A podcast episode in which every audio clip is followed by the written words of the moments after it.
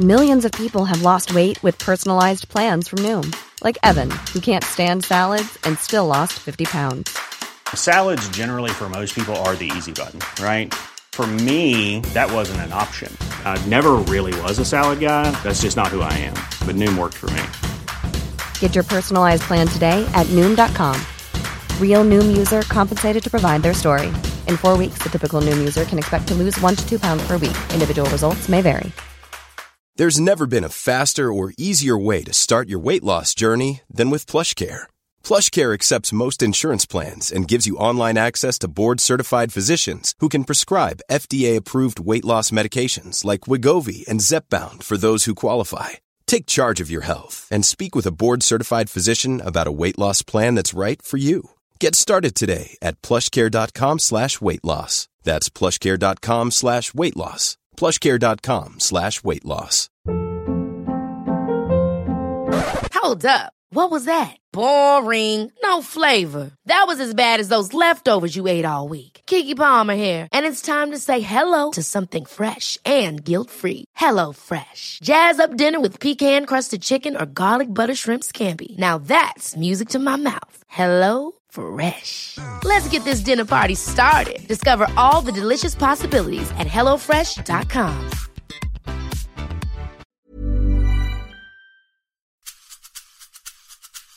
Bara för att man är ledare så, så tror man att man inte ska vara människa. Jag menar, jag är inget annat än en människa, sen har jag en ledarroll. Det var väldigt svårt att förlika sig med att det var en tjej och att jag var så ung.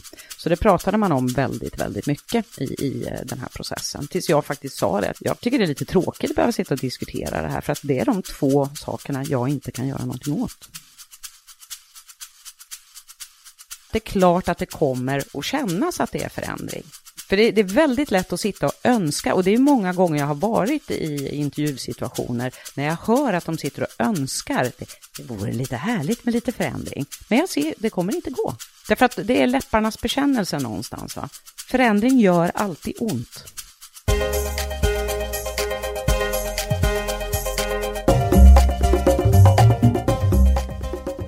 Välkommen till Karriärpodden. Det är jag som är Eva Ekedal och i Karriärpodden träffar jag Sveriges mest framgångsrika kvinnliga ledare. För vi behöver ju fler kvinnliga förebilder. Och den här gången har jag äran att träffa Anne Åneby, VD och koncernchef för kommunikationskoncernen Nordic Morning. Anne har verkligen en gedigen karriär inom kommunikation och marknadsföring från en rad ledande roller. Och senast var hon marknadsdirektör på Bisnode och innan dess var hon vd på Revir och koncernchef på McCann i Sverige. Hon har genom åren arbetat som strategisk varumärkesansvarig på både byråsidan och kundsidan med varumärken som H&M, IKEA, NK, Telenor, Comhem, Skellefteåkraft och också varit med och satt Stockholm på kartan som Skandinaviens huvudstad. Ja, en väldigt kunnig och driven person som ni hör. Och det som går som en röd tråd genom hela hennes karriär är att driva stora förändringar. Det här ska bli kul. Nu ska vi få lära känna Anne ordentligt, så häng med och lyssna. Men innan vi startar så vill jag också passa på att tacka samarbetspartnern Försvarsmakten. Och vi har flera kommande temaavsnitt som är på gång framöver, så håll utkik efter det. Men nu så, nu kör vi!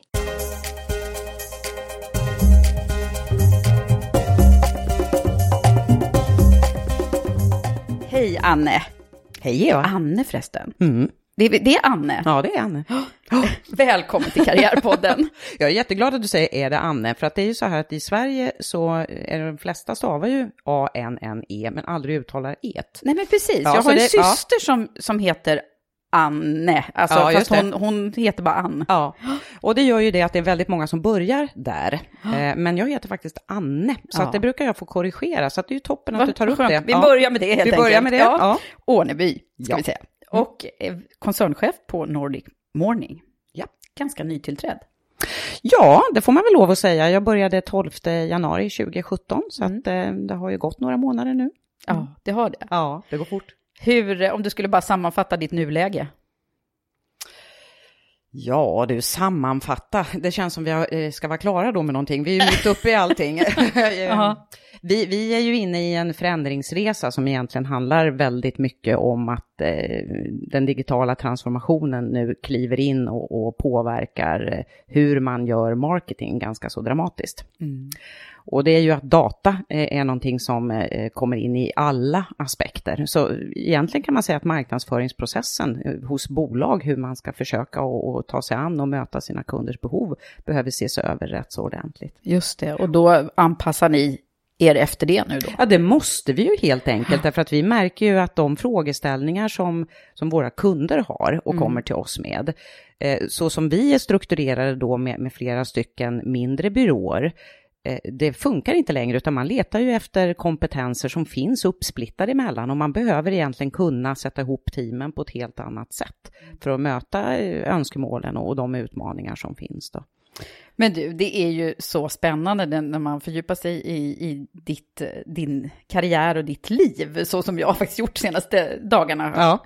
Eh, att det här måste ju vara en riktig reklambranschräv, är det jag har läst. Liksom. Att, det, att du, du har ju verkligen varit med från, från, eh, från ganska länge tillbaka om, och hela den här förändringen som har rått i branschen. Mm, absolut, visst är det så. Från tidigt. Men, ja. men nu ska vi, tänker jag, ge lyssnarna en chans att hänga med i den här spännande resan och mm. framförallt lära känna dig. Mm. För jag läste också någonstans, nej, det var, hör, hörde att du också kallades för reklambranschens Greta Garbo. Det där var faktiskt någonting som jag hörde tidigt i, i, min karriär och det var när jag hade bytt ifrån Hallo Cederqvist som var då en framgångsrik byrå till nästa framgångsrika byrå som var Rönnberg. Mm. Eh, och då var det en kollega till mig som, eh, som sa det här, att eh, du är ju reklambranschens Greta Garbo. Vad menar man då? Ja, jag frågar ju vad menar du, därför att jag tycker likheterna är ju... Det är dina glasögon, sa jag förut. Ja, men jag hade ju inte de här då, nej. utan de köpte jag 2011. ja, så okay. att, mm. eh, nej, men jag frågade ju vad, vad det här berodde på och då var det ju mycket att eh, många hade hört talas om mig och att jag hade gjort bland annat den här stora förändringsresan för NK som var väldigt då framgångsrik. Just det. Alltså. Men man, ingen hade direkt sett mig och det är klart, jag var ju så ung också när jag började, så att jag hade ju inte tid att, att vara med och, och vara ute och festa eller någonting sånt där, utan jag jobbar ju i princip bara. Så det var nog det som var grejen, att mm. hört talas om men inte sett. Vem de, är hon den här ja, Anne? Ja, lite mm. så. Och de flesta visste väl om att jag hade rött hår och så var det inte mer med det. Nej, okej. Okay. Men du, eh, och, och, hur började hela din, liksom, vad drömde du om att bli när du var liten? Var det reklambransch? Nej, absolut inte. Det, det, var en ren slump att det blev det sen så ja. småningom. Men Eh, nej, men min dröm var nog att skriva. Eh, och, och eh, hade väl lite sådär någon blandning av författare och journalist var nog det som... Jaha. Så att jag höll på väldigt mycket med, och väldigt mycket kreativt. Alltså eh, sjöng och, och eh, spelade instrument, piano, gitarr och mm. plågade mina eh, kamrater i skolan med att sätta upp en massa pjäser och, och sånt där och gjorde en egen melodifestival och med Så egna hade, bidrag. det hade egentligen och... kunnat bli liksom regissör eller något annat? Ja, och jag tror att det där var väl egentligen det som var den stora krocken för mig, att jag eh, jag kände att jag var både kreativ men det var ju inte någonting man kunde leva riktigt på. Mm. Alltså det, det, blir ju också så här, skaffa dig ett riktigt jobb tror jag mm. många känner igen. Just det. Ja, det eh, tror jag att jag också fick höra. Faktiskt. Ja, faktiskt. Mm. Och, och, då blev det så här, ja, och vad är det då? Så det var ju lite trevande tycker jag så där i början. Så att Eh, jag har ju provat på, jag har ju varit trainee på bank till exempel, därför att det tyckte alltså. min mamma var ju ett kalas. Det var ett riktigt jobb. Ja, det var ett riktigt jobb. Mm. Det var ett kalasjobb och eh, det var en stor annons i lokaltidningen hemma i Linköping och jag sökte. Just det, för det är Linköping. Där är... Ja, jag är ju född i Malmö som du hör. Ja, ja det är lite märklig dialekt, eller? uh, ja, men min pappa var ju från Skåne och mamma var ju från Östergötland. Mm. Så att jag är ju född i Malmö.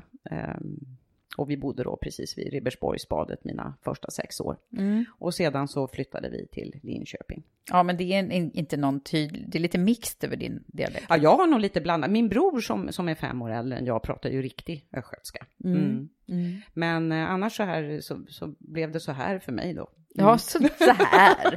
Lite stockholmsk inblandning Ja, också. alltså det är nog en liten mix Mm. av, av alltihopa. Men sen har jag ju vänner som jag har vuxit upp med i Linköping och när vi träffas då kan vi Då- bräka på Då ordentligt. blir det lite... Ja, då. kan vi inte få höra lite? Ja, kan det då, Ja. absolut. Ja, härligt, jag älskar dialekter. Jag kan prata skånska också. Du kan det? Mm. Men eh, om vi tänker på dig då, nu hamnar vi där liksom Ja. under din uppväxt. Vad, Mm. vad, vad är det man hittar för tjej då? Jag tror inte det är så jättestor skillnad faktiskt. Jag är väl lite längre, eh, lite tjockare eh, och börjar få lite rynkor. Ehm, nej men alltså människor som har träffat mig när jag har eh, varit liten och upp till idag brukar påpeka att det inte är så stor skillnad. Ehm, jag har ju också fått höra att jag är Pippi Långstrump-direktören till exempel. Ehm, för att jag, jag är ju både seriös och, och flamsig. Ah, Mm. Det är så? Ja, absolut. Det känner man nästan lite. Ja, och lite ett busfrö. Och Så här, liksom- Man skrattar och sen helt plötsligt Ja, ganska allvarlig. Ja, ja precis. Och, och, eh, nej, jag har ju jobbat väldigt mycket internationellt också, så att jag, jag har ju fått den feedbacken även ifrån eh, internationella kollegor. Bland annat en kille från eh, UK som sa till mig, you are the perfect combination of fire and ice. Nej, Det tyckte jag var jättefint. kul. Ja, men jag, jag begrep nog inte riktigt vad han menar först. Det, det, för jag var så ung då, så jag tänkte, ja, vad betyder det där? Nej. Ja. Men, men sen så småningom, eld och is, ja, precis. Men sen är det nog de här, eh, för så är jag ju när jag jobbar också, att det, är- jag kan vara väldigt strukturerad, men sen kan jag också tillåta att det blir väldigt löst i kanterna för att det ska kunna bli någonting annat. Mm. För att liksom få in den, den kreativa aspekten. Och också inte låsa saker och ting så mycket så att det, det det är viktigt att tänka på att om, om du ska skapa förändring och vara med, att du inte styr den för hårt. För då är det ju egentligen bara så att jag driver en förändring som är sprungen ur mig som individ. Mm. Och det är ju inte intressant, utan om jag har, som jag har nu till exempel, 700 fantastiska människor, så vill jag ju försöka få med så mycket jag bara kan ur dem. Mm. Just det, att kraften kommer. Ja, från- och att den kommer underifrån. Så att jag är med liksom och stimulerar och sen försöker att rikta den åt ett håll där det finns då en kommersiell bäring eftersom jag är i en kommersiell verksamhet. Mm.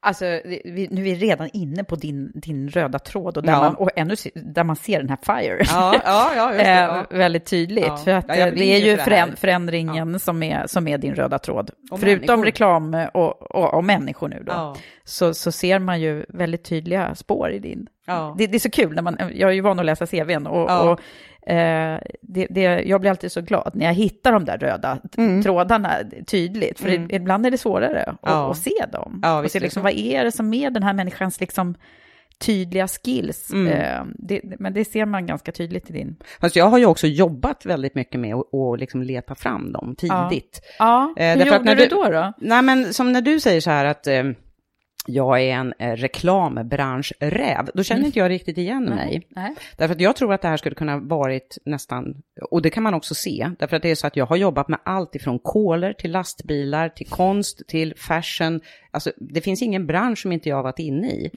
Eh, och egentligen är inte resultatet reklam. Utan när jag började var jag ju en jätteudda fågel som kom in i reklamvärlden lite sådär på ett bananskal. Därför att jag träffade ju på, det var väldigt mycket förändring. Alltså att man skulle göra någonting annorlunda. Det var en affärsutmaning som låg i botten. Och som, som vi jobbade ganska mycket med. Och sen att det blev reklam. Ja, Det, det kunde ha blivit... Ja, det kunde ha blivit någonting annat och, jag, och det är därför också jag har, har dragit mig mer och mer emot strategi, förändringsarbete, eh, rena ledarroller. Och sen naturligtvis är det ju så att eftersom jag uppskattar och också gillar väldigt mycket de här kreativa inslagen, så är det ju så att jag dras ju till där det finns människor som gillar det också. Ja. Men, eh, men visst, jag skulle säkert kunna ha, ha blivit någon form av regissör eller arkitekt eller, eller någonting sånt där. Om det, mm. Men hur gick det till då med den här, ja, lite tillfälligheten då när du... Nej men alltså det var ju att jag träffade på under min eh, utbildning på universitetet i Linköping så träffade jag på människor ifrån Arnica Annonsbyrå. Som då var en byrå som var väldigt i, i ropet och eh, jag började jobba extra för dem. Under min universitetstid och fick då liksom eh, enormt stort utrymme eh, och, och testa massor med olika grejer och kände att här kunde jag helt plötsligt kombinera min, min strukturella del och det här kreativa. Ja, Så att det. helt plötsligt blev det ju så här bara, Mm. Här gick det ju jättebra och, och vara jätteallvarlig och flamsig samtidigt. och det fanns ju andra som var, Som var likadana. Ja, så man, det var ju inte, som på banken var ju inte alls lika bra liksom när man, jag la upp ett gapskratt liksom sådär eh, i kassan och så Nej. såg man hur allting stannade av och sådär va. Så, bara, så här får man inte skratta så där Nej, nej, men precis. Så att eh, det blev ju lite bättre miljö för mig då. Mm. Vad roligt. Eh, Jag tänker på det här med bananskalen ändå, liksom, som, som leder oss eh, framåt. Jag, Ja. jag, hamnar i dem eh, ganska ofta i här i Karriärpodden. Ja. Att det är någonting som har hänt och så bara råkar man hamna där och så hittar man rätt. Men det, det är ju det här Mm. man famlar lite efter ofta i, i början då ändå. Ja, säger, ja, vad, vad ska du bli när du blir stor? Och det, alltså, vi har ju många un- unga lyssnare som jag tror kanske kan glädjas lite åt det här att ja, men det, det, det liksom ordnar sig på det ena eller andra sättet och ibland måste man testa några varianter innan man... Ja, och vad jag, vad jag tror också, jag pratar faktiskt med, med en kille som jag jobbar ihop med just nu. Eh, och så pratar vi lite grann om det här med, när man läser på universitetet och vad man tror att man ska börja jobba med och lite sånt här. Och, och han hade också, han sa, jag vet inte vad jag tänkte på när jag läste. Jag fick för mig att jag skulle jobba liksom på något stort eh, globalt företag och alltså du vet det här klassiska, man börjar som trainee och sen bababa och, och sen så igen då, så blev det bananskalet, det vill säga någon kom in som kände någon och sa, ska inte du hoppa in här och börja jobba med det här? Och så började han egentligen på en startup. Ja. Eh, vilket var totala motsatsen till ett, ett stort globalt företag. Men där började han känna, nej men det är det som passar mig och min läggning. Ja. Och jag tror där, om, om det är många unga lyssnare här nu, så, så tycker jag det är jätteviktigt att man också vågar att känna med magen. Just För det tyckte jag var den svåraste saken när jag var väldigt ung. Att veta vad är det som är jag i det här eller någon annan som är inne och tycker. Och någon annan kan ju vara en väldigt eh, hjälpsam förälder som tycker att det här känns stabilt och tryggt. Men de, de är ju ute efter sin egen, det ska vara tryggt för dem. Ja, Det är inte deras säkert- norm, Ja, liksom. så är det va. Mm. Eller också kan det ju vara en samhällsnorm som man försöker att rätta sig efter. Det borde se ut så här. Därför att då ser det bra ut i andras ögon. Ja. ja, och det där är klart att det, det, blir, det är svårare i början. Ja, det är har jättemycket liksom svårare när, när du är ung, för du har inte riktigt eh, listat ut vad som är din Nej. inre röst. Men jag, jag har försökt att vara otroligt sann emot min inre röst sedan jag var väldigt, väldigt ung. Ja, och det verkar ha gått ganska bra om man säger så. Ja, men jag tror att en del kanske har, min mamma var orolig för mig många gånger. Alltså var hon det? Ja, det var hon. Eh, Och, och tyckte liksom att eh, jag kanske var lite för eh, följsam på inre rösten. Här, lite för wild and crazy eller? I alla fall i, i hennes värld kanske. Ja. Ja. I min Men hur, var det hur, inte någon var, fara. hur var din uppväxt för tid då, om man säger med, med familjekonstellation och sånt? Jättebra. Jag har ju haft liksom en, en egen eh, beundrarskara i min mamma och min pappa och min äldre bror som har eh, applåderat i princip allt jag har gjort. Ja, men gud vad härligt. Ja, det har varit, det har varit helt fantastiskt. Jag är ju yngst då och min bror är fem år äldre. Så att eh, det har ju varit väldigt mycket prova. Så. Och sen har det varit så att mamma kanske har varit lite mer eh, förmanande när jag kommit upp lite högre upp i åldern och tyckt liksom tänkt på det där. Och så, men min pappa har ju varit väldigt, väldigt bejakande. Ja, det är så. Ja. Vad, vad, vad, vad hade de för yrken? Eh, pappa, eh, jag tror yrkena är egentligen inte ett smack intressant här, utan min mamma var ju äldre än min pappa. Det var ju inte helt vanligt kanske då, utan eh, lite udda. Och så pappa var ju eh, fotbollsspelare, spelade för Helsingborgs IF och, och spåddes en lysande karriär och reste då som 17-åring eh, med eh, fotbollsklubben över hela världen. För de hade då eh, olika typer av världsturnéer. Så de åkte alltså till Fjärran Östern med ett eget flygplan och spelade Oj. liksom... eh, Det måste ju ha varit revolutionerande Ja men det då. var totalt, alltså Ja. pappas berättelser om liksom när de kom till Tokyo, hur de stängde av hela Tokyo, de åkte liksom i, i öppna amerikanska bilar i kortege genom stan va, eh, till eh, Mm. Och det där arenan. satt du med stora ögon och Ja, ja visst på absolut va, och jag på. menar han, eh, han var ju liksom eh, i Vietnam också, du vet på 50-talet. Det är så här, Helt sjukt, och när jag själv har åkt till vissa städer som han har pratat om så har jag inte kunnat låta bli än att liksom åka och titta på vad var det för arena de tränade på och sådär va. Jaha, vad roligt. Ja, så det känns Så ju... det har då präglat dig? Ja, men jag sätt? tror också att det, det, det har nog skapat lite den här längtan ut eh, och också eh, en... Eh, eh, både ett sug och någon form av att det kan inte vara så farligt. Så, så att jag har gärna prövat en väldig massa saker liksom tidigt och, och, och, haft lite så här resonemang med Eh, Men pappa, liksom, eh, hur ska man göra? Och tänk lite på det där. Och det är väl inte så farligt att pröva. Och, och det är ju inte så farligt. Nej, har han varit eh, ett bra bollplank? Oh ja, absolut. Han har ju varit ett jättestöd. Nu har han ju tyvärr gått bort då, så att han gick bort för två år sedan. Så det är tomt. Ja. Mm. Och mamma då? Ja, hon har också gått bort tyvärr, så att hon gick bort redan 2012. Men också en, en, en stor supporter och också, eh, alltså de pratar ju mycket med mig som nästan som en vuxen fast jag var liten. Ja. Eh, Sådär. Jag kommer väl ihåg att mamma pratade med mig när jag bara var fem år om att eh, man, man inte kan älska alla, men att man ska visa dem respekt. Eh, och eh, ja, att, alla tycker olika och att det ska man bejaka. Man har med sig en hel del därifrån de där första åren, som man kanske inte tänker på varje dag direkt, men, men eh, det är ganska intressant när man Mm. börjar reflektera över vad är det som egentligen har betytt, varför är jag den jag är idag? Ja, Kan, absolut. kan du peka på liksom, några avgörande grejer ifrån din liksom, uppväxttid eller tonårstid sådär, som, som har betytt mycket för dig? Ja, men alltså mycket har ju betytt, eh, när, när vi flyttar till exempel från Malmö till, till Linköping, då, då är det ju precis i brytpunkten där jag ska ju börja lekskolan. Eh, mamma eh, tycker att jag ska börja lekskolan ett, ett år tidigare än min ålder då, eh, så att jag får ju börja då med de som är ett år äldre. Och det har jag gjort sen i skolan också, så att jag började när jag var sex år då i skolan eh, med de andra. Mm, Så och, det- och då fick man ju gå och testa sig om man var skolmogen, som Just det så det. vackert hette då. Ja. Och då, då tyckte de egentligen att jag borde börja i årskurs två direkt.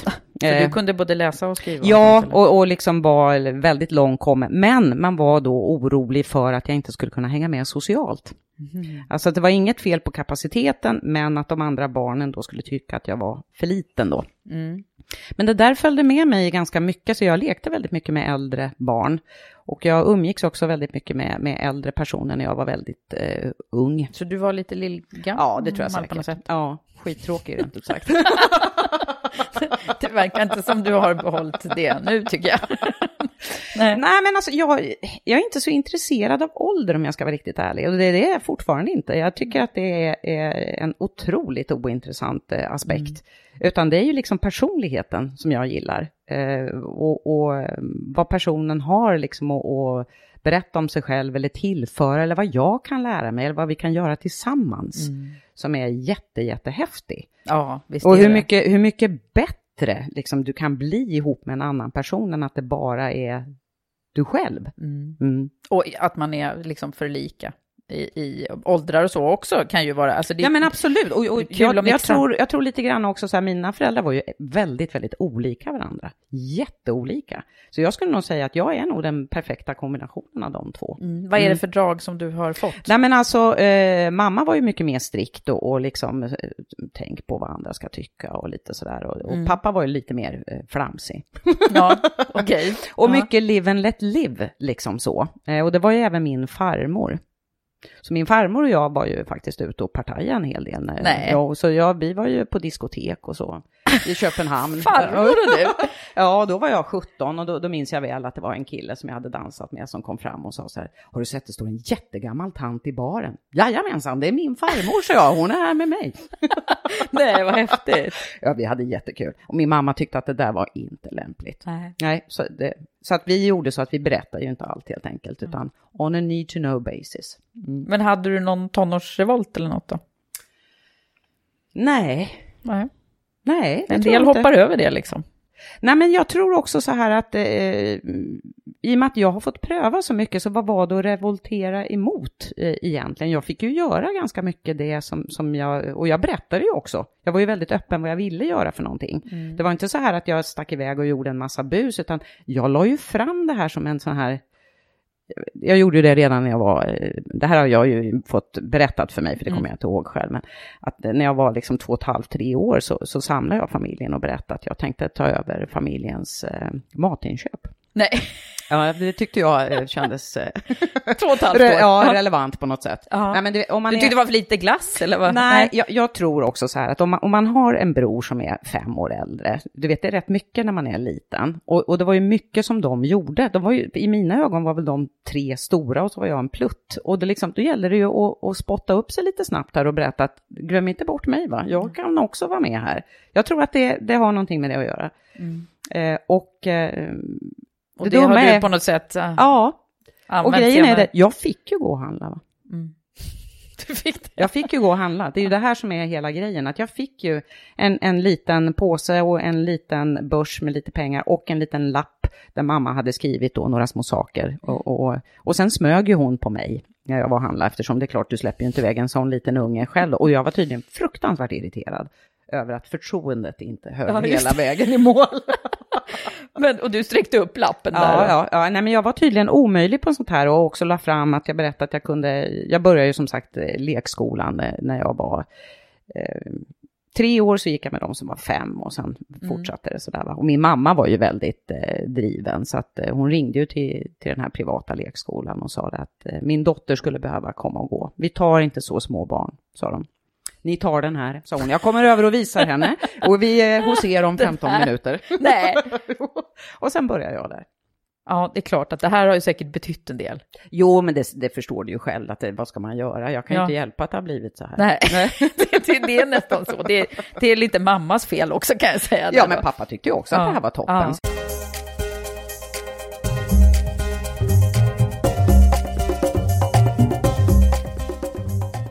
Ja, men vad spännande. Nu ska vi få följa med här på din, din karriärresa då, som ju började då i, tidigt i annonsbyråvärlden då, sa du. Ja, om man, om man nu ska börja liksom vid, eh, vid det jag har läst på universitetet, men jag menar det här med att, att göra olika saker och så, det har jag ju gjort långt tidigare. Jag, eh, det är ju inte så när jag hade extra jobb så tittade jag ju ut vad jag ville jobba och sen gick jag ju in och, och gjorde en pitch helt enkelt. Mm. Du pitchade Ja, redan pitchade då. in det. Ja. Ja. Så att jag, hade ju tittat ut en exklusiv herrbutik som låg eh, mitt i centrum i, i Linköping som jag tyckte att här borde jag ju jobba. Perfekt nära busshållplatsen och de hade rätt eh, varumärken och sådär. Så att jag klev in där och sa att jag kan hjälpa till här och driva upp din verksamhet och jag kan jobba följande tider. Sen åkte jag hem och den här herrn då, han, han eh, undrar väl vad som hade hänt. Så att han, och jag hade ju lämnat mitt namn och telefonnummer så att han skulle kunna höra av sig då. Så Ja. vi kunde liksom klippa till, göra avslut. Så han hade ju pratat med min mamma när jag kom hem sen med bussen. För han ville ju veta om de hade någon aning om att jag hade gjort det här. Nej, Mm. för han tyckte, vadå? Ja, han tyckte ju att Tyckte det var helfestigt. Ja, Ja, och så fick du ja visst, jobba där absolut. såklart. Mm. Ja, men gud, ja, det låter som du har haft rätt mycket skinn på näsan redan tidigt om man säger så.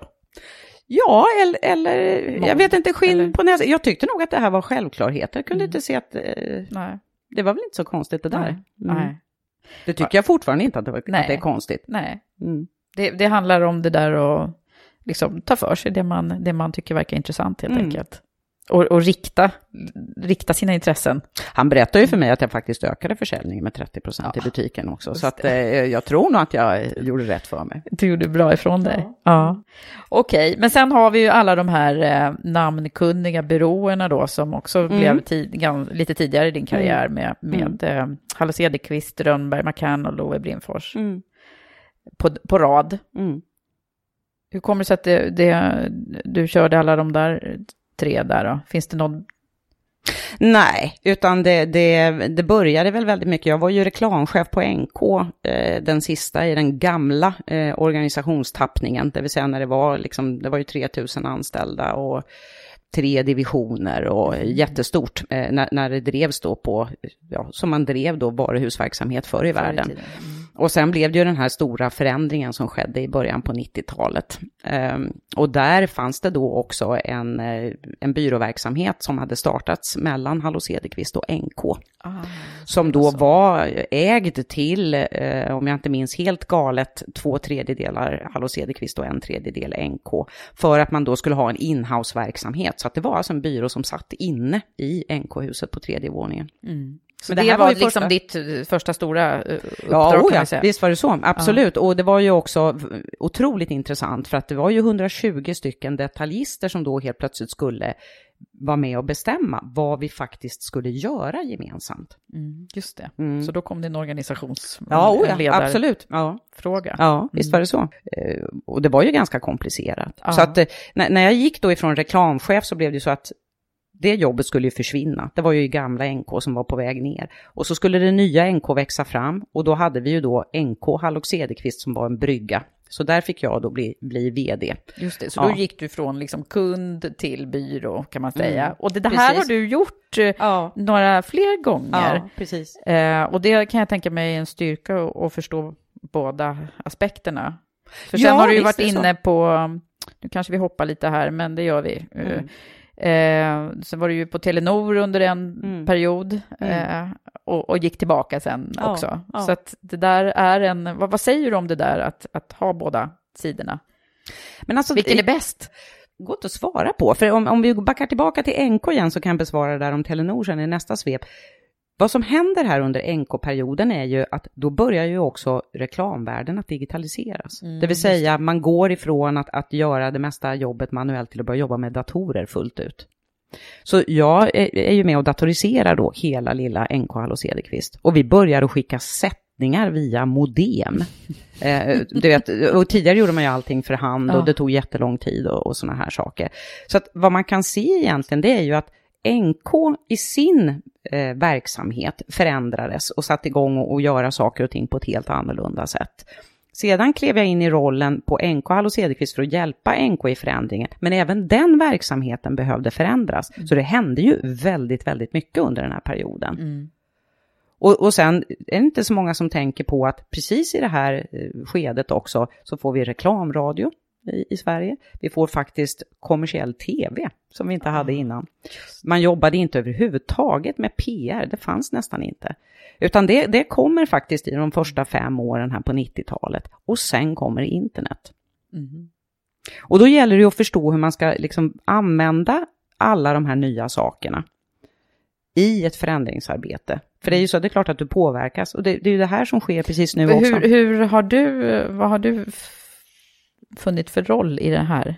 Hur, hur approcherade du allt det här nya som... som... Men jag är ju en väldigt nyfiken person. Eh, och jag, jag liksom läser jättemycket och försöker hänga med och jag vill testa och jag vill prova. Och, och jag hade ju redan varit på det här med, eh, alltså på, på Arnec till exempel, så var det ju så att eh, man var ju med och startade IFS Data.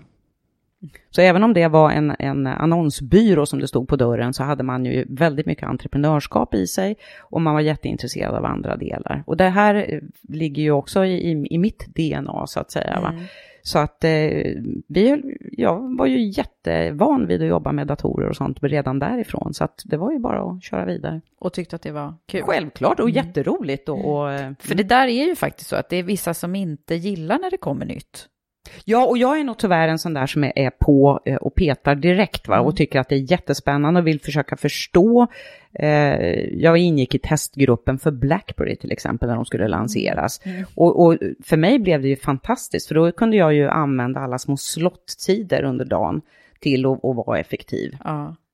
Så att eh, jag kände Så ju, du har wow. appellerat det där? Ja, och, och, och då hoppar vi flera år, men om, om du tänker då datorisering och sånt där i början på 90-talet och alla möjligheter som kommer, olika typer av kommunikationskanaler och sen kommer internet då. Men sen när vi kliver in eh, och jag jobbar för Telenor, då händer ju nästa riktigt stora sak, det är ju när data och mobilt går ihop. Mm, just det.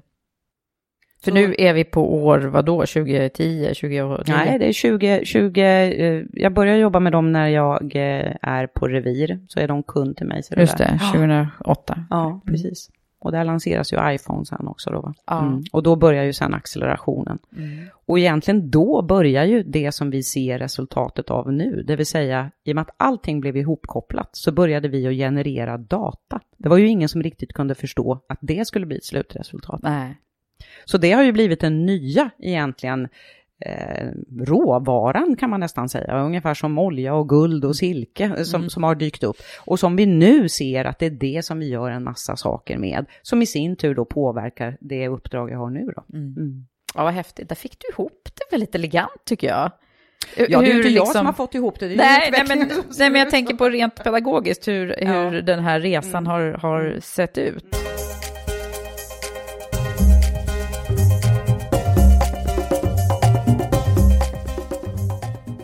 Men din roll då, ska vi eh, ge oss på den också? När, Mm. när, liksom kom de, när förstod du att du skulle bli ledare? Ja, det, I matvaruaffären där, två och ett halvt år eller? förstod, eh, jag tror, jag tror vi får använda ordet accepterade. För att jag, eh, under hela min uppväxt så var det väldigt mycket sådär att jag alltid blev vald till att leda andra.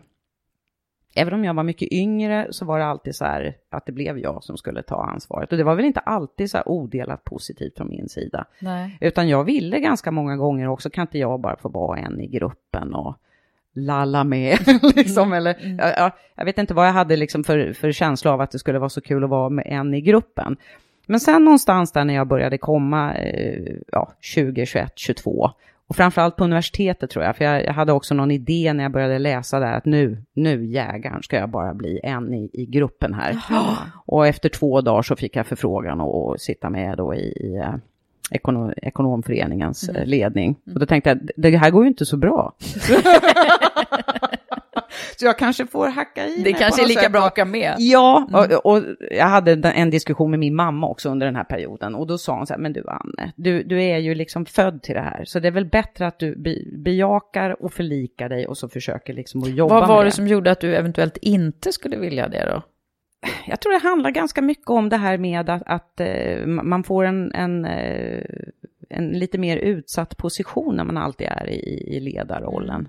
Det är skönt att, att, få kanske ingå i gruppen där man liksom är en Precis, man blir inte alltid älskad av alla. Nej, precis. Va? Att eh, ibland sådär slippa, slippa och få vara i, i eh, the limelight eller att någon betraktar och, och, och sådär. Va? Men då bestämde du för att det är lika bra. Ja, det, det var väl inte så mycket att välja på liksom, Nej. utan det blev som det blev. Mm. Och sen, sen, när kom det riktigt första chefsjobbet då? Första chefsjobbet är ju eh, när jag blir reklamchef tycker jag nog, på, Mm, eh, faktiskt på NK. Därför att då eh, är jag ju väldigt ung och jag har ju en budget som är rätt hög. Mm. Eh, och, och den rekryteringsprocessen är jag ju då eh, uppe emot två killar som är 39 och den andra är 41 Mm. och jag är 25.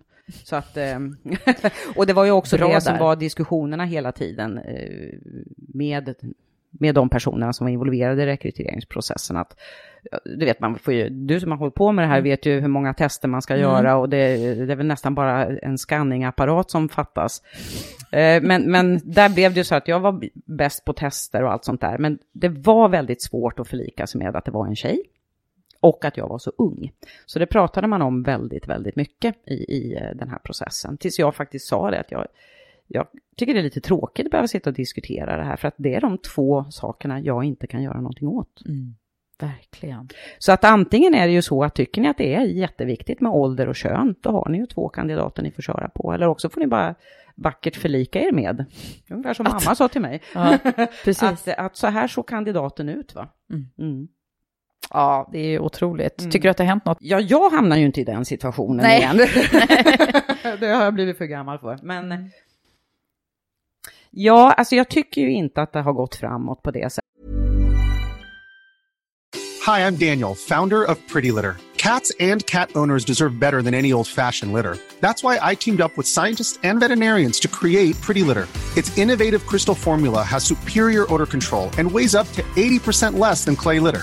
Pretty Litter even monitors health by changing colors to help detect early signs of potential illness. It's the world's smartest kitty litter. Go to prettylitter.com and use code ACAST for 20% off your first order and a free cat toy. Terms and conditions apply. See site for details. Hiring for your small business? If you're not looking for professionals on LinkedIn, you're looking in the wrong place. That's like looking for your car keys in a fish tank.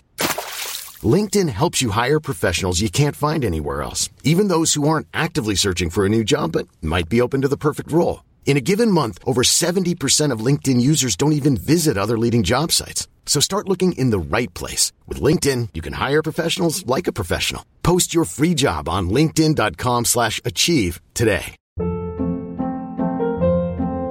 Hold up. What was that? Boring. No flavor. That was as bad as those leftovers you ate all week. Kiki Palmer here, and it's time to say hello to something fresh and guilt-free. Hello Fresh. Jazz up dinner with pecan-crusted chicken or garlic butter shrimp scampi. Now that's music to my mouth. Hello Fresh. Let's get this dinner party started. Discover all the delicious possibilities at hellofresh.com.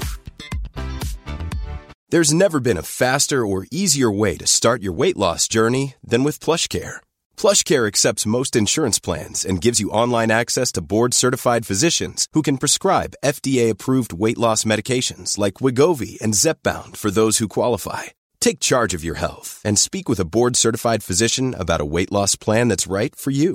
Get started today at plushcare.com slash weight loss. That's plushcare.com slash weight loss. plushcare.com slash weight loss. Hey, it's Ryan Reynolds, and I'm here with Keith, co-star of my upcoming film, If, only in theaters May 17th. Do you want to tell people the big news? All right, I'll do it. Sign up now and you'll get unlimited for $15 a month in six months of Paramount Plus Essential Plan on us. Mintmobile.com slash switch. Upfront payment of $45 equivalent to $15 per month. Unlimited over 40 gigabytes per month. Face lower speeds. Videos at 480p. Active Mint customers by 531.24 get six months of Paramount Plus Essential Plan. Auto renews after six months. Offer ends May 31st, 2024. Separate Paramount Plus registration required. Terms and conditions apply if rated PG. Som jag eh, kanske hade hoppats. Jag har ju försökt att vara med och stötta så, så mycket jag kan och hur mycket jag har bidragit med för att kvinnor ska komma fram. Mm. Men jag tycker ju inte när jag läser till exempel eh, Dagens Industri och andra liksom, affärstidningar att eh, man är så glad över att procenttalen går upp. Men jag tycker de har ju inte gått upp speciellt mycket från det det jag såg när jag läste till exempel på universitetet. Och det Mm. vet jag att andra också har reagerat som är då liksom i samma generation som jag. Ja. Mm. Och din ledarresa har ju då gått eh, ganska, sen dess så har ju liksom ledarjobben trummat på kan man säga. Jo, men jag, jag kände väl också där att där börjar jag känna att nej men jag kör. Eh, och eh, eftersom jag var så ung också så, så bestämde jag mig för att jag behövde mm, försöka att utveckla mig själv på ett bra sätt eftersom jag ska ju också då försöka vara någon form av eh, verktyg eh, i de här förändringsprocesserna. Så att, eh, och det fanns ju inga mentorer då. Nej, har, har du överhuvudtaget. aldrig haft någon? Nej, nej, Nej. nej. Så att jag skaffade ju mig en terapeut. Mm. Mm. Faktiskt. Som jag gick till. Eh, som jag då satt och bollade med, ungefär som vi sitter så här, fast utan mikrofon då, tack och lov.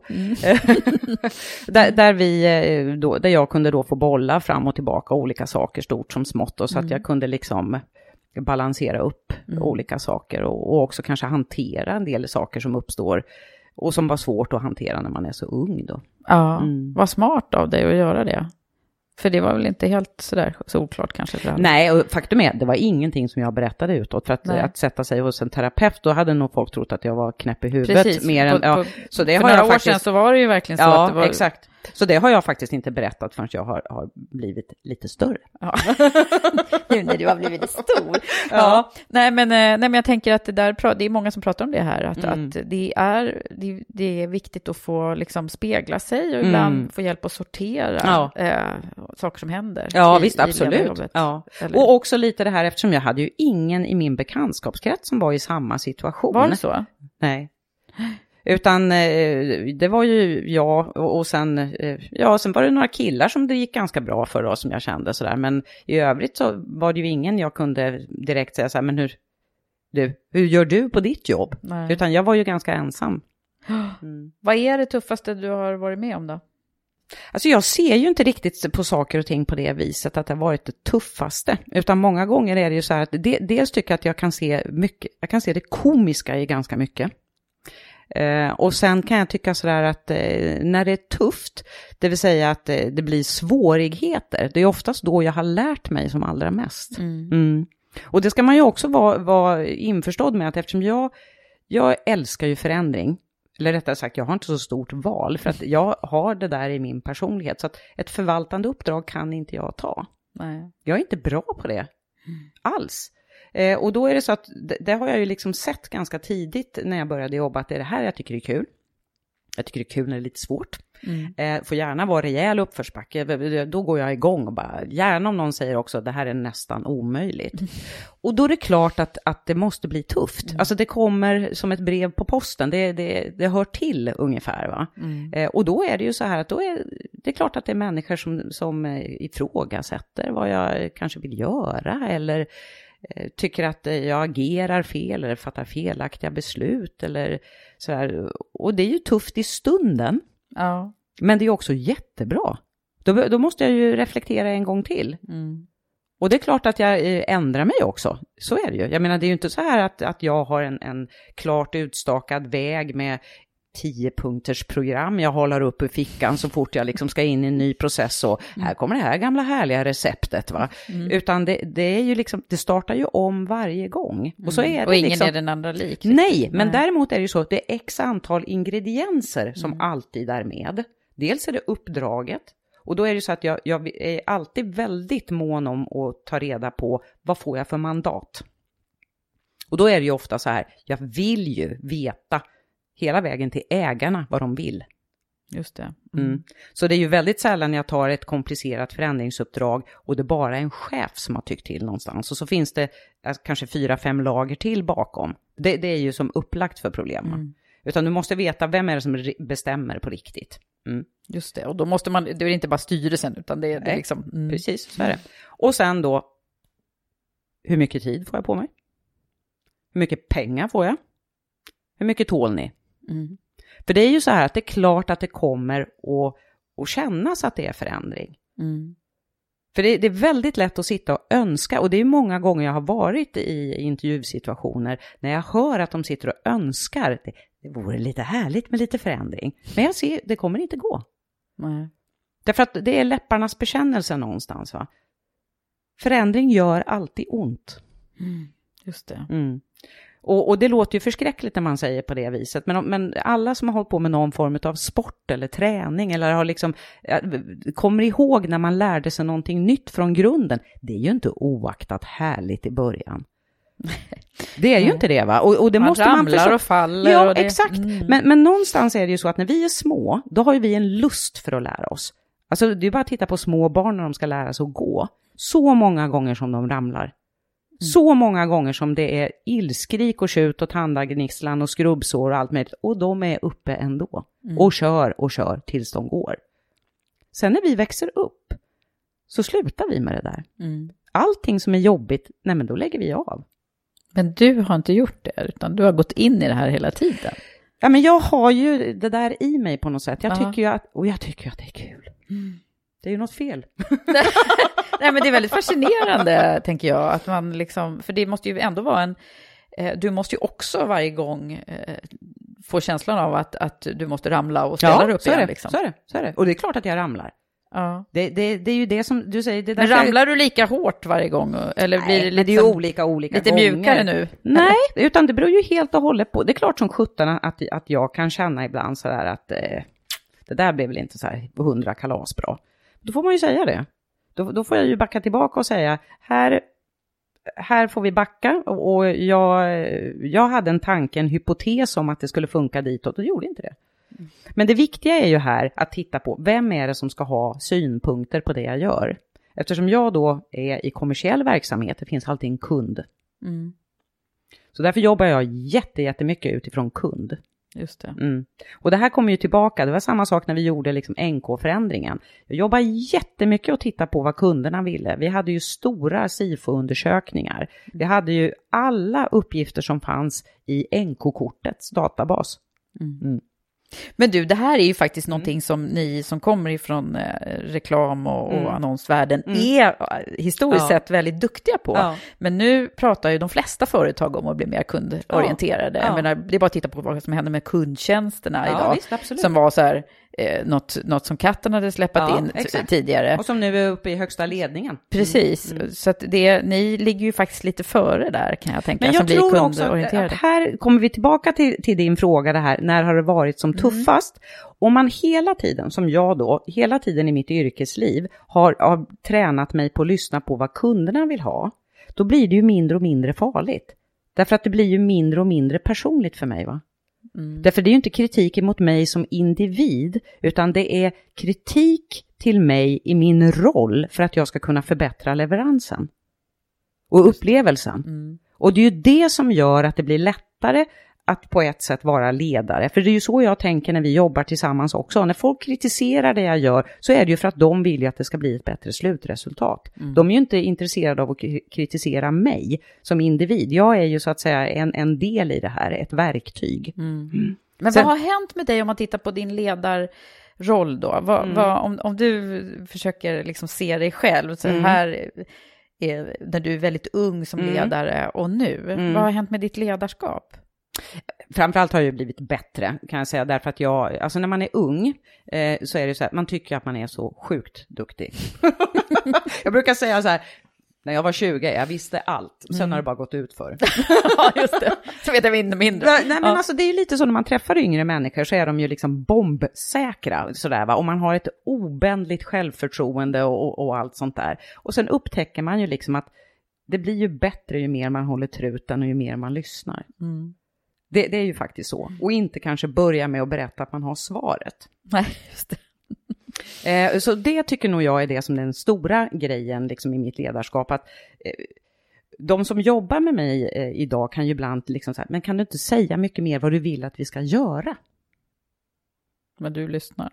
Ja, och många gånger handlar det ju om så här att ja, jag vet ungefär vad det är för ram vi är inom, men det är jätteviktigt att, att låta alla de här, för jag jobbar ju jättemycket med att sätta ihop stora grupper när vi ska börja och förändra saker och ting. Som, som i mitt nuvarande uppdrag så är alltså strategigrupperna varit 15 personer stort. Mm. Och de flesta eh, ser ju lite så här askgrå ut i ansiktet när man säger det, för det är ju ganska jobbigt med en sån stor grupp. Mm. Och alla tycker, tycker, tycker, tycker, tycker, tycker, tycker jättemycket.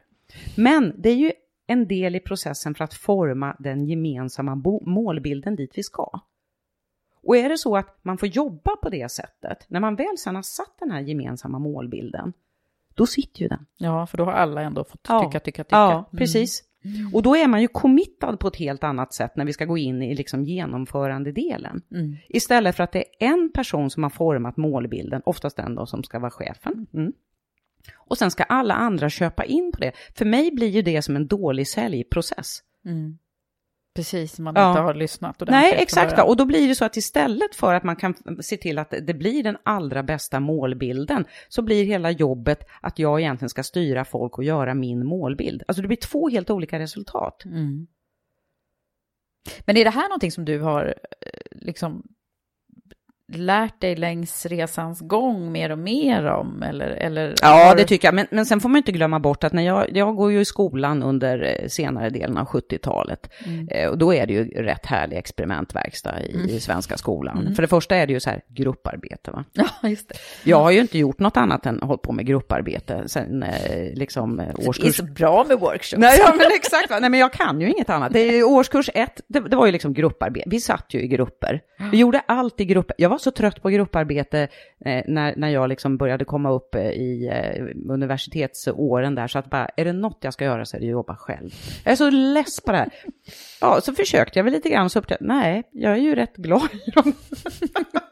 Ja. Det blev ju ensamt och supertråkigt. Ja. Så tillbaka igen då och liksom, jo, jag brukar ju skoja och säga att jag har verkligen svart bälte i workshop. Mm. Så. Men, men det är ju en fantastisk metodik eh, om man vågar att använda den på rätt sätt. För många eh, tror ju också att man ska styra en workshop stenhårt. Eh, men det är ju det här som är igen då? Att, att ha en, en struktur men våga släppa den. Mm, just det. Så att och, du verkligen och se ser vad, vad ja. gruppen gör i sig. det, liksom. Exakt. Och inte hela tiden vara så otroligt fäst vid dina egna lösningar som du har kommit upp med. Va? Nej, precis. För många gånger är det ju så här att gruppen kan ju komma upp med något ännu bättre. Ja. Och då måste du vara snabb på att släppa så du inte är där och förstör någonting.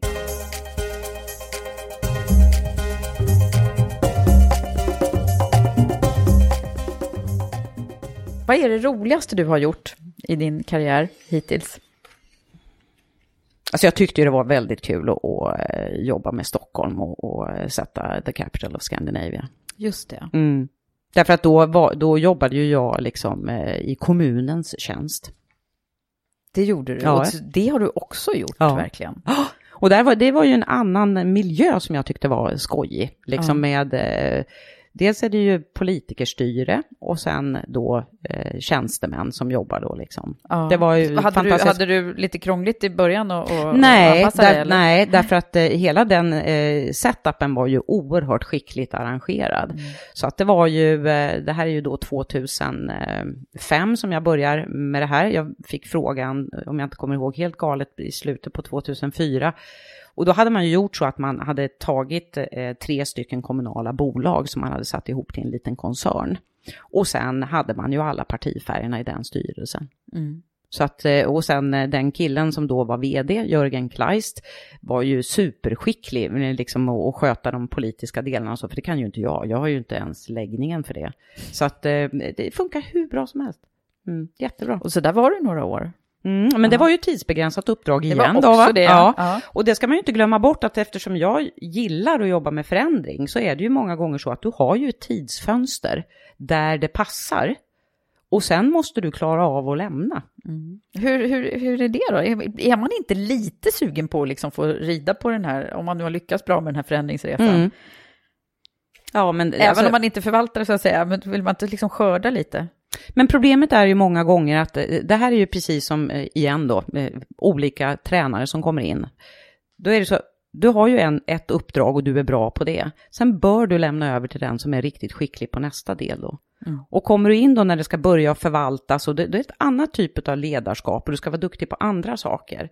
Risken är ju bara att du, du bara blir dålig. Mm.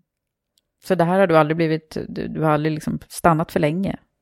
Nej, jag har nog stannat lite för kort tror jag på, på eh, flera ställen. Men det är ju också många gånger så här att det, det är ju, det är också viktigt att inte vara för länge. Så att jag tror att, och, precis när tajmingen är rätt, det är jättesvårt mm. att säga. Eh, för det handlar ju lite grann om, det handlar ju inte om mig bara, det handlar ju om folk runt omkring också. Mm. Alltså jobben måste ju, alltså till exempel NK, det systemet som finns idag är det som vi byggde upp då. Mm. Så då kan så man väl säga... hade du kunnat. Ja, ja. Nej men grejen är så, det är väl lite så jag ser det också, att jag bygger upp en systematik som ska klara sig utan mig. Mm. Alltså att vara en bra ledare handlar ju om också att göra sig själv överflödig. Mm. Ja, verkligen. Ja. Men du, eh, jag brukar ha någon tes om att, eh, eller hade förr i alla fall, att så här, tre år är ungefär vad, vad som är bra att sitta på en ledarroll. Men du kanske säger kortare? Det, det, där är ju också individuellt. Jag är ju väldigt snabb. Mm. Eh, så jag skulle säga att eh, jag har nog mer mellan två, två och ett halvt och tre. Mm. Mm. Ja, det finns för säkert inget, inget facit på det här, men, men, det är ganska spännande det som... Eh, eh, ett tag så hade jag faktiskt en dröm om att skriva en bok, den är inte helt borta den drömmen, men eh, då skulle den, het, den, skulle den här boken heta Nychefseffekten. Mm. För jag tycker det är så spännande att se vad som mm. händer när det kommer in en ny ledare mm. och att det kan, kan Antingen så blir det otroligt positiva saker och mm. det blir hävstångseffekter på en massa mm. saker. Mm. Eller också kan det bli motsatsen också så, mm. såklart. Mm. Men det, det, just det där att det faktiskt händer någonting, mm. det är ju väldigt häftigt. Ja men det håller jag med om och samtidigt är det ju jätteviktigt också att man inte ser till att det bara kretsar kring en själv va? Utan det måste ju faktiskt få en förankring i organisationen. För annars är det ju så att Annars är ju risken att hela effekten försvinner när du kliver ut. Ja. Och då har du ju inte åstadkommit någonting bra alls. Utan för mig är det så här, det är klart att det är jättehärligt när det kommer in någon ny och man känner wow, nu kör vi, det är entusiasm och engagemang mm. och man vill och, och, det känner jag ju liksom varenda nytt uppdrag att tjong, nu kör vi. Mm. Men sen måste det liksom komma ut i organisationen ordentligt och att det fortplantar sig, för annars blir det ingenting. Nej. Det du, är det svåra. Du sitter ju med i väldigt, väldigt många styrelser, eller har gjort. Hur är har det nu? gjort, därför att just nu så, så, känner jag att jag, jag måste fokusera på, på den här eh, förändringen som är ganska stor. Eh, 700 personer är vi ju som sagt och, och mm. vi är ju också i flera länder, så jag reser ju mellan de här länderna och är närvarande. Just det. Mm. Mm. Så att därför Men så tidigare jag... så har det varit många styrelser. Mm. man, vad, vad, tycker du om styrelsearbetet då, eh, kontra att sitta i ledningen? Jag tycker att det har blivit bättre eh, ur den aspekten att eh, när jag började så var det ju väldigt mycket rapportering. Alltså mm. mer att man, man satt och... Ja, och väldigt reaktivt. Eh, nu har det ju blivit så att det här med att, att skapa förändring, att, att jobba mycket mer eh, förutseende, framåtlutat, att, att man använder eh, finansiella rapporteringen mer som ett styrinstrument för att se vart man är på väg istället för att nu landar vi här. Mm. Det passar ju mig mycket bättre. Mm. Och, och de här egenskaperna som jag har också eh, är ju det som efterfrågas jättemycket i, i styrelserna. Eh, så att eh, jag ser väl att jag kommer att ta något nytt styrelseuppdrag, men, men kanske om ja, sex, åtta månader någonting. Mm. Ja, Just nu så, så har jag fullt upp med det här, så det, det känner jag också att det är viktigt. Jag, jag är ju en sån här som går all in. Mm. Jag känner riktigt att du är det, det är så här. Nej, men jag kan inte göra så mycket åt det, utan då- gäller det också att vara lite snäll emot sig själv så jag inte tar på mig för mycket, för då, då, då blir jag ju slutkörd. ja. Det är ju onödigt. Nej, har du aldrig blivit det? Nej. Du jobbar lagom? Alltså frågar du folk runt omkring mig, så, så framförallt min man, så säger han ju absolut inte. Han tycker att jag jobbar jättemycket. Eh, och det tycker inte jag. Nej. Men eh, det är ju så här att jag, jag är ju jättebra på att slappa när jag slappar också. Mm. Mm, det där verkar vara en, en, ett framgångsrecept som jag hör från många Mm. duktiga ledare som Mm. klarar av liksom hög kapacitet. Ja, Eh, att man också kan stänga ner helt och ja hållet. precis. Och så tränar jag, älskar ju att träna. Ja, Eh, vad tränar du då? Ja, nu är det ju så här att nu har det blivit, istället för tennisen har det blivit en hel del golf och sen Mm. går jag på spinning och jag har min PT och sen promenerar ju min man och jag nästan varje kväll. Det är vårt sätt att umgås. När jag Mm. kommer hem så går vi ut och, och går en timme och pratar. Mm. Ni kan få låna min hund här. Ja. Som är med faktiskt i poddstudion. Ja. Hon är väldigt snäll, eller hur? Ja, jättesnäll och supersöt. ja. Ja. Hon skällde väldigt mycket när du kom, men nu, nu är hon lugn. Det är för jag luktar katt så blev det, blev det extra smaskens.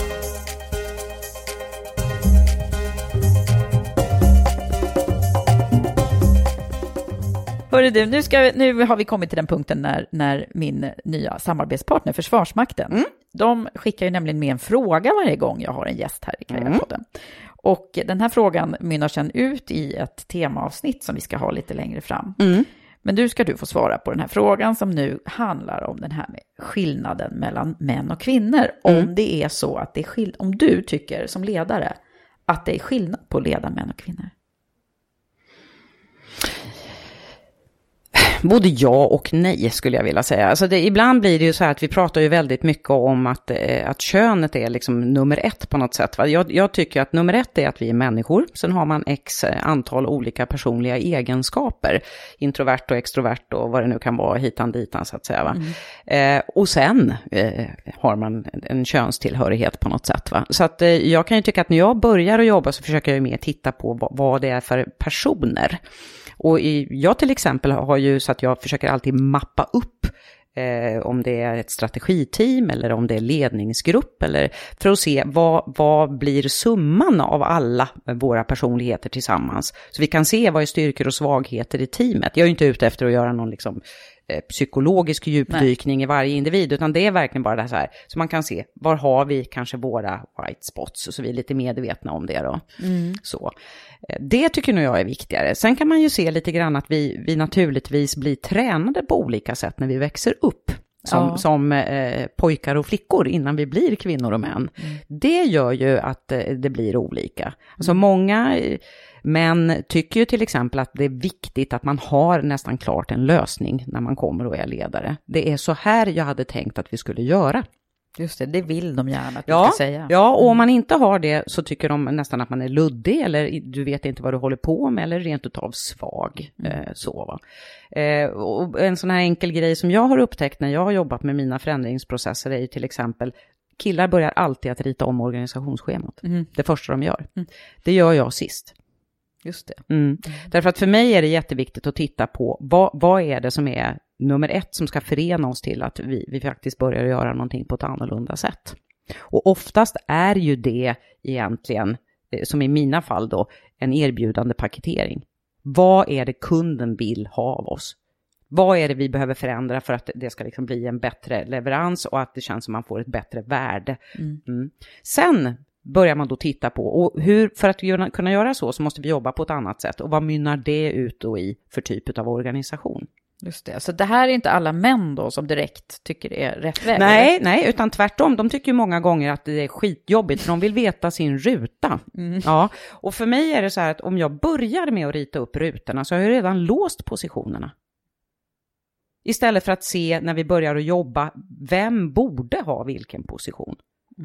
Och det är klart, eh, då är det ju så här, jag börjar ju mer att vi ska spela olika typer utav, vi har olika placeringar i ett lag för att laget ska bli absolut det bästa. Medan ritar det är bra upp... med idrottsmetaforerna, älskar dem. Ja, mm. men någonstans är det också lite lättare att förstå, mm. va? därför att det är ju också så att eh, det räcker ju inte med att bara ha en forward. Alltså, så är det ju. Mm. Du, och du måste det här ha... förstår ju, alltså retoriskt så förstår ju männen om du pratar också på det här sättet. Ja, men jag också begriper. det, är ju, det är ju bra om vi begriper liksom lite samma ja, på något ja. vis, eftersom vi ska lira i samma lag. Ja. ja. Mm. Nej, men då måste man ju också ha en backlinje, annars så blir det lite tunt bakåt, så att säga. Va? Och då måste man ju också visa någonstans att det är lika viktigt. Alltså allt det här sitter ju ihop någonstans. Mm. Och det är inte säkert att de där som, som skulle vara naturliga, ställa sig på backlinjen, är de bästa backarna. Nej, och det är ju det som är min uppgift då, va? Eh, att börja liksom att få folk också att se var de borde vara någonstans. För det, det är ju mycket det här som kommer in, att folk egentligen vill ha en titel. Mm. För titeln är superviktig och då får man en viss position. Men man kanske inte kommer eh, att visa det mesta av det man har i sin kapacitet på den positionen. Men hur gör eh, kvinnorna då? Tycker du? Kvinnorna många gånger kan ju göra tvärtom, att, att de, de blir alltför avvaktande och, och väntar in alldeles för mycket. Mm. Eh. Väntar in tills, tills de får någon eventuell fråga? Ja, precis. Va? Så att, sk skulle man vara otroligt generaliserande då, så kan man säga att många killar tycker att de har lösningen direkt. De behöver inte analysera så mycket. Så här gör vi, pang. Eh, och, och tjejerna väntar för länge. Mm. Så att om vi kunde ta liksom och kan mixa vi, Kan vi göra en liten syntes ja. av de här? Ja, ja. och, och också många, många tjejer tycker jag också eh, är lite för oroliga vad man ska tycka om dem, om mm. de tar för stort utrymme.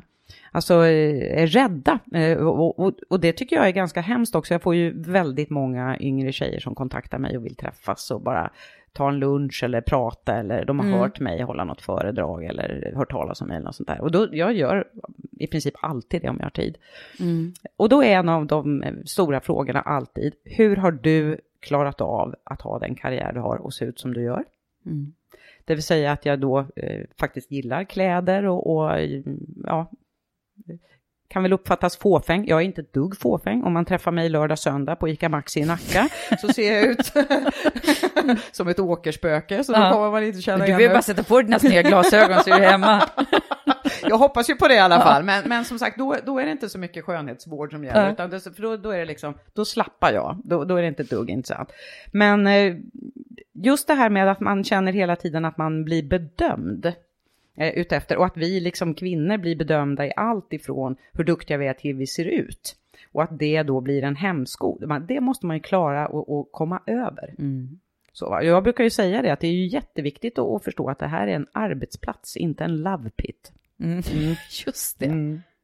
Så att jag, jag, är ju faktiskt här för, för ett jobbs skull, inte för att jag ska skaffa mig en ny man. Gud, menar du att man behöver resonera så? Ja, Ja, men jag tror, här tror jag tyvärr att det är eh, hur vi uppfostras, att vi kvinnor är också så vana att bli objektifierade hela tiden. Mm. Så att vi ibland inte själva ens tänker på att, att det där är inte så smart att ta med sig in i vissa sammanhang. Nej.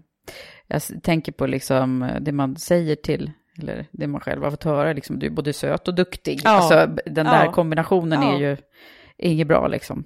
Nej men bara en sån här grej som jag, jag vet, eh, att ge män komplimanger. Mm. Eftersom killar oftast är jätteovana. Alltså, jag vet ju att jag gjorde det till en, en uh, chef som jag hade. Som kom och var uh, skitsnygg rent ut sagt en, en morgon. Liksom, i, i, en ny uh, jättesnygg tigerkostym. Det här var när Tiger positionerade om mm. sig då i mitten mm. på 90-talet. Och jösses vad grann du var idag, sa jag till honom. Ja. Han satt ju i konferensrummet hela dagen. Han kom inte ut. Nej. Ja. Och då började jag ju förstå att det, det där hade, alltså jag menar ju verkligen att han såg jättebra ut. Det, det var så här totalt ingenting ja. annat. Så jag gick upp och sa det, jag hoppas att jag inte förnärmade dig eller på något vis, för jag menade faktiskt precis det jag sa. Nej, men jag bara kände det var jättesvårt att ta emot den här komplimangen. Åh herregud, och det där är ju någonting som... som det har ju blivit vi... mycket bättre idag, att man ja. kan säga så här. Jo, men jag tänker på det där är ju något som kvinnorna, alltså vi blir ju bedömda. Ja.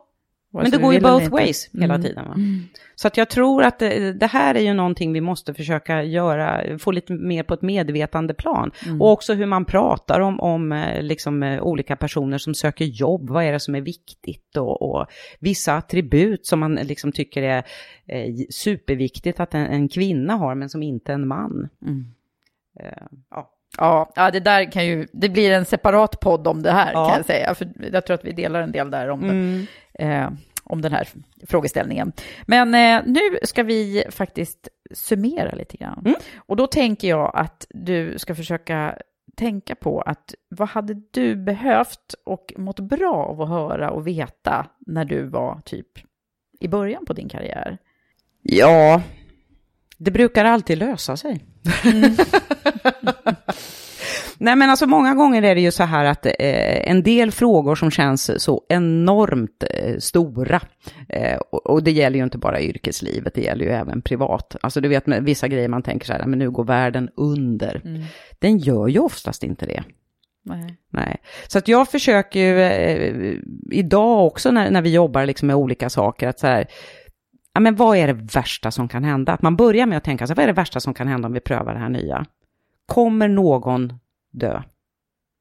Nej. Kommer någon skada sig? Nej.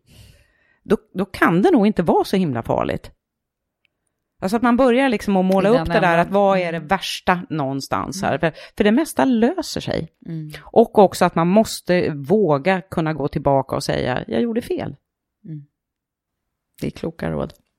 Faktiskt. Jo, men jag tror också att ibland är det så här att eh, ba- bara för att man är ledare så, så tror man att man inte ska vara människa. Mm. Jag menar, jag är inget annat än en människa, sen har jag en ledarroll. Mm. Och då tror jag det är jätte, jätteviktigt att kunna be om ursäkt. Jag gjorde det så sent som igår. Är det så? Ja, då skickade jag mejl till två stycken kollegor som, eh, som jag sa att jag, det känns som jag faktiskt eh, owe you an apology. Mm. Ja, men det där är väl verkligen en styrka, Mm. tänker jag. Och kunna backa också på grejer. Ja, men alltså, man måste ju förstå, vi- jobbar i ett sånt högt tempo hela tiden just nu idag. Och då är det ju så här att lika väl som i en vanlig relation hemma så blir det ju så att du hinner ju inte analysera och tänka igenom exakt varenda ord som du säger. Det är klart att det blir fel. Och det måste ju vi också ha i oss, vi som är ledare, att det gäller ju tvärtom också. Och att inte alltid liksom försöka att foka på det som är fel. Blev, blev det någorlunda rätt? Det räcker. Ja, precis. Hoppas det inte var allt för tokigt. Nej, men jag tycker så här, liksom, eh, det är ju det som är så härligt med prototyping och testa och allt sånt här som, som vi har möjligheter till att göra egentligen. Allting behöver ju inte bli 100% bra direkt, utan eh, ha en hypotes, starta, testa, prova, utvärdera, justera. Det är ju så man tränar på allting. Tänk tillbaka igen på barnet här. Ja, men vi behöver träna mera helt Ja, enkelt. ja, träna precis. på att, att Och då blir det ju roligt. också. Ja, men det är ju då det blir kul. Mm. Därför tänk dig den dagen när du kan det där. När du, när du, för då kan man ju också skratta och, och titta tillbaka på, tänk när vi började pröva det här. Jag måste bara dra en rolig historia, det här mm. med datoriseringen i början på 90-talet. Det var faktiskt en originalare på ett ställe som jag jobbade då. Eh, som hade satt på, för på, på Macintoshen då kunde man ju sätta på olika ljud om man gjorde fel. Kommer du ihåg det? Mm. Nej, jag vet inte om jag Nej. hade någon Mac på den Nej, tiden. Hade han hade i alla fall satt på någonting som var ett aptjut, vilket gjorde att varje gång när det blev fel så... och det värsta var att det var så himla svårt för honom, för han var 60 år gammal och skulle gå ifrån att göra allting manuellt, alltså skära med Ja. kniv, till att använda datorn. Det enda vi hörde var det här aptjutet. Men det var ju väldigt roligt. Och så skrattade vi så vi skrek åt det då. Eh, Varje gång det Ja, hände. Ja. så att, eh, och det blev ju en positiv inlärning då till slut. Mm. Så skratt behöver man också. Ja, oh, ja, massor. Vad har du mer för någonting som du vill skicka med? Gör det som är roligt. Eh, alltså jag tror eh, det, det är väldigt lätt att sitta och säga när man har kommit upp i, i åldern att gör det som är roligt. Men när, för när man är yngre så behöver man faktiskt fundera riktigt ordentligt på det som man känner att, att man har, att det skapar lust och att man brinner för de här sakerna. För man ska ju hålla på med det här en stund va? Vi ska, vi ska jobba ett tag. Ja, och då blir det ju så här att det, det är ju väldigt, väldigt mycket härligare att hålla på med det man gillar och kunna utveckla det ytterligare ett steg. Och där ibland så har det ju varit eh, det här med att man ska träna på att bli allround och jag tror ju mer på att sätta ihop teamet. Det finns alltid någon som älskar att göra det som du inte är bra på. Så gör ju jag. Så att eh, jag är bra på det här och så kommer någon annan som fyller upp det som är min white spot då. Just det, så att man täcker upp för varandra. Absolut. Mm. Istället för att jag ska hålla på och liksom bara träna på det som jag aldrig kommer bli bra på. Härligt. Så avslutningsvis, Ja, Alltså, jag, jag, tror jag redan har sagt det här, att försöka hitta sin inre röst och, och det man brinner för. Därför att då, då, blir det mycket, det blir mycket lättare och det blir mycket roligare. Och det blir också enklare ibland att fatta rätt beslut. Det vill säga att, att veta, jag gör, jag gör det jag vill göra. Istället för att bli inpetad i någonting som man inte tycker är bra. Mm. Mm. Så lyssna på sin inre. Ja, precis. Mm. Och försöka hitta den och vara sann emot den hela tiden. Mm. För det är ju trots allt du som ska vara huvudrollsinnehavare i ditt liv, ingen annan. Jätteviktigt att tänka på. Um, sen tycker jag att det är bra om man kan få någon form av mått på det man gör, alltså att mäta sitt eget resultat. Eh, jag har ju varit barnsligt förtjust i att eh, ha en stor budget eller, mm. eller ja, men sätta några kopior eller just sånt där. Därför att annars är det väldigt lätt att, eh, att man inte kan få uppskattning för det man gör. För det, det, är klart att det är härligt att vara positiv och entusiastisk och, och allt det där. Mm. Men att visa att det faktiskt genererar någon form av mätbart resultat tror jag är mm. jätte, jättebra. Ja, mm. oavsett vad man gör. Ja, faktiskt. Mm. Mm.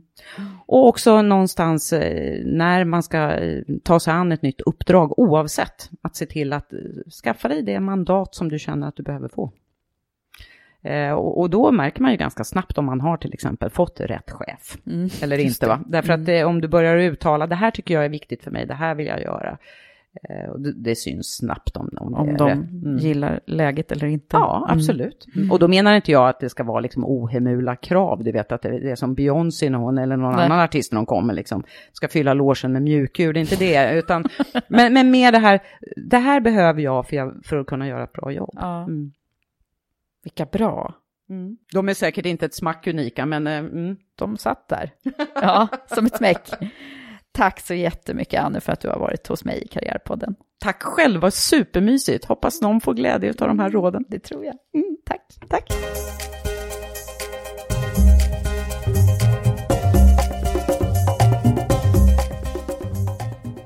Här i efterhand så tänker jag att vilken stark drivkraft och målmedvetenhet hon hade redan som liten. Och vad naturligt ledarskapet har fallit på henne. Och också kraften och viljan att driva förändring. Och jag älskar hennes kombo av att vara seriös och flamsig. Tack Anne, fortsätt så. Avslutningsvis vill jag tipsa om vårt ledarprogram som drar igång i höst. Women for Leaders Premium Leadership Program. Du kanske har läst om det på vår sajt, womenforleaders.com. Ha det nu så bra så hörs vi snart igen. Hej så länge!